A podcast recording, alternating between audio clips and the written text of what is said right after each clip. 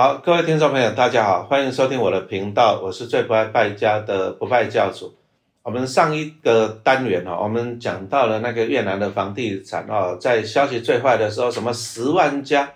倒闭，其实我都觉得这个都是市场上在放一些假消息啦。为什么他放的这些假消息出来你就恐慌啊，恐慌你就卖股票啊，你卖股票股票就跌啊，那人家才可以捡到便宜的股票所以说这个你要小心。那你看在那个时候消息放出来了，结果没想到你看那个越南那个胡志明指数，好，你看陈老师买的中国信托越南机会基金，反而在那个时候低点是这样一路的爬上来，所以说其实股票市场就是这样子的，尔虞我诈了。那放出假消息的时候你要去追查看看你要有能力去追查去判断看它到底是真的消息还是假的消息啊，你不要受到一些假的消息的影响。好，那再来啦，我们讲完了越南以后呢，接着来讲一下中国嘛，因为你看越南那个剧本消息出来了谷底接着就上升了。好，那中国最近呢前日有恒大有些新闻，那接着现在又碧桂园，对不对？好，又出了一些新闻那没关系，我们来请问专家中信投信，来叶松雪先自我介绍一下。大家好，我是中国信托投信国际科主管叶松炫。那我们中信当然啦0088这个最近这个碧桂园太红了，所以陈老师在粉丝团呢接着被问到那008820882088怎么样。好，那没关系，我们今天就来访问一下专家。那你不要小看中国，其实你看过去疫情3年讲真对中国股市是影响是很大了但是怎么讲呢，00882它也是有稳定的在配息。好，那882好像是目前国内最大的陆股 ETF 嘛，对不对？对。好，那我们请松炫来先讲一下。好啦，碧桂园直接讲了啦。好，这个碧桂园最近很多人突然听到这个名字，还有问我说，那个桂圆不是咖啡色的吗？那为什么变绿色的？不是那个桂圆啦它其实是大陆的一家房地产公司那我跟大家报告这个是属于大到不能倒的。所以大家不要担心它会倒闭，它一倒闭的话整个中国会遍地都是烂尾楼。所以这让我想起一件事情我刚毕业没多久花旗银行从美金一股600块跌破1块美金，金融海啸了之后这个引起大家恐慌嘛但是大到不能倒这个名词就是那个时候出来的，政府就出手了所以依这个惯例呢，其实我们这边判断其实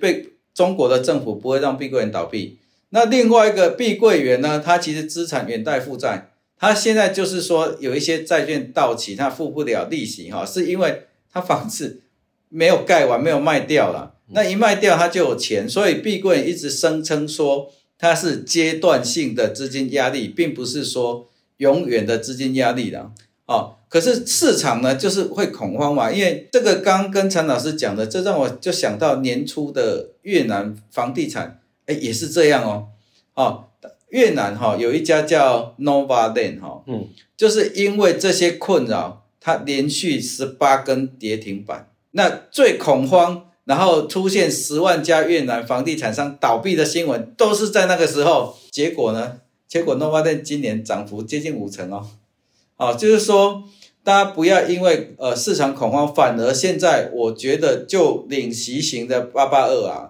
应该要趁恐慌回档的时候要持续布局。我举一个例子，882最大的成分股，第一大成分股越秀地产，它也是地产股可是问题是它受这次影响不大我跟大家讲一下，就是说其实中国的房地产在复苏，大家不要看那些假新闻，可是复苏它有逻辑跟顺序，它会从1、2线城市开始，然后慢慢扩及到3、4线城市。那这一次出现的碧桂园呢，它其实是主力的房地产是放在3、4线城市，就是买气还没回温到它那里的。那越秀呢是标准的1、2线城市广东越秀集团，大家如果去过广东就知道这是很大的牌子所以1、2线城市它已经在恢复了，所以我们第一大持股越秀地产不要说完全没有受到这次受到影响不大啦，它其实它的股价走势还在上升趋势当中所以我觉得大家不要因为房地产恐慌。那另外一个跟大家报告其实在越秀之前中共中央啊，他已经做出决议，今年呢就是要活络房地产跟资本市场。其实他这个决议一出来，当周大家有没有看到陆股大概，尤其是中信中国50那一周大概涨了快 10%、欸、这个财政刺激绝对有效，只是后面又跑出一个碧桂园呢受到影响。哦，那我还是强调，跟上一集我们聊到越南的年初真的很像，大家不要被这些很恐慌消息所影响，现在反而是一个蛮好的布局点。哦，其实啊，股票市场就是尔虞我诈的哈。那比如说陈老师，哎，我想要买到便宜的股票，可是如果行情很好的时候，我怎么去买便宜的股票？哦，所以说我一定要放出一堆有的没有的奇奇怪怪的消息出来。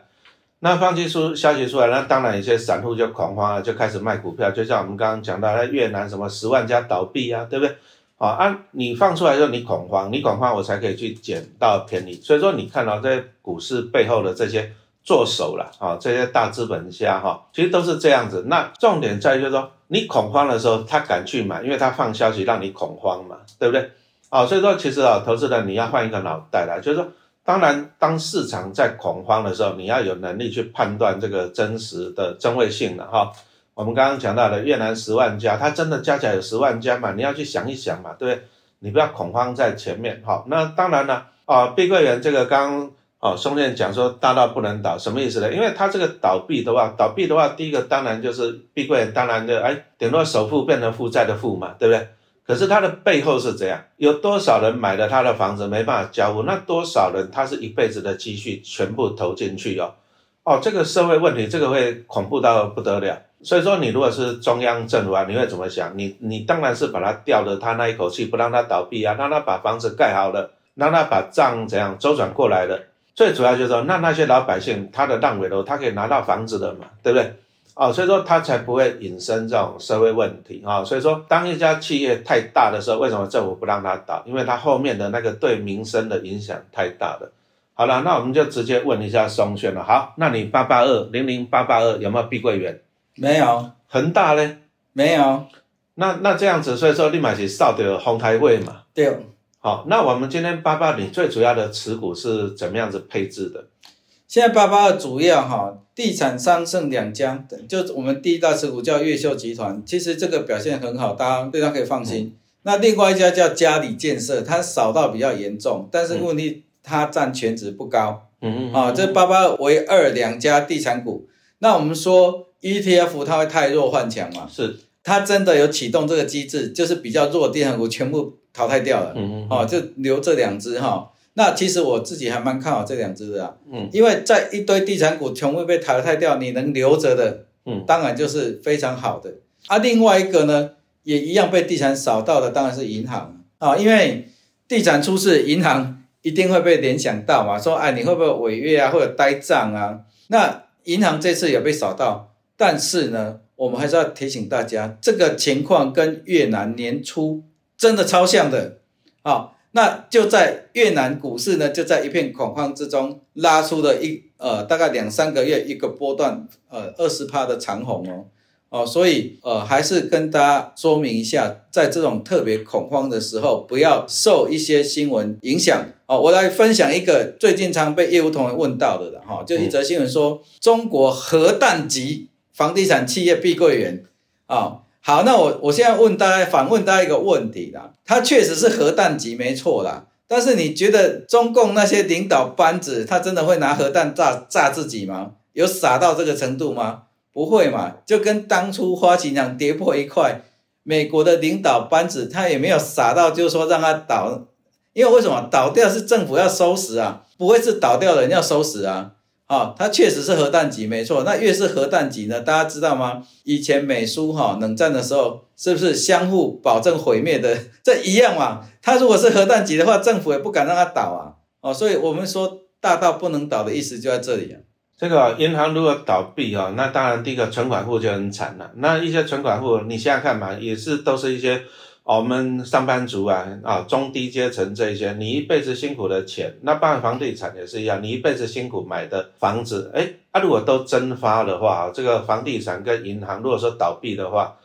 那这些老百姓他的生活真的是受到一个很大的影响，那这个绝对是一个非常大的社会问题啦对政权的稳定性来讲，影响会很大。所以说，如果说你是领导班子，你当然是尽量去拆解它了，不要让它倒啊。其实大家都知道嘛，中共就是集权国家，意思就是说，如果说领导的意志要贯彻，这个我相信绝对是贯彻得下来啊，不让它倒，不让它倒。为什么？因为后面的民生问题更恐怖哦。所以说，其实我们投资人你反而你要是注意一点啊，就是说，当大家都在传一些坏消息的时候，其实你要看到它背后的那只手，它就是希望说股价下来让大家恐慌。可是股价下来大家恐慌的时候，其实它是去捡回来，它是去用力去买，那用力去买，买了以后怎样子，它才可以赚嘛。那再来就是台湾讲实话啦，我看台湾有些媒体其实在报道中国方面它都有一些偏颇那你要有能力去判断，比如说很好玩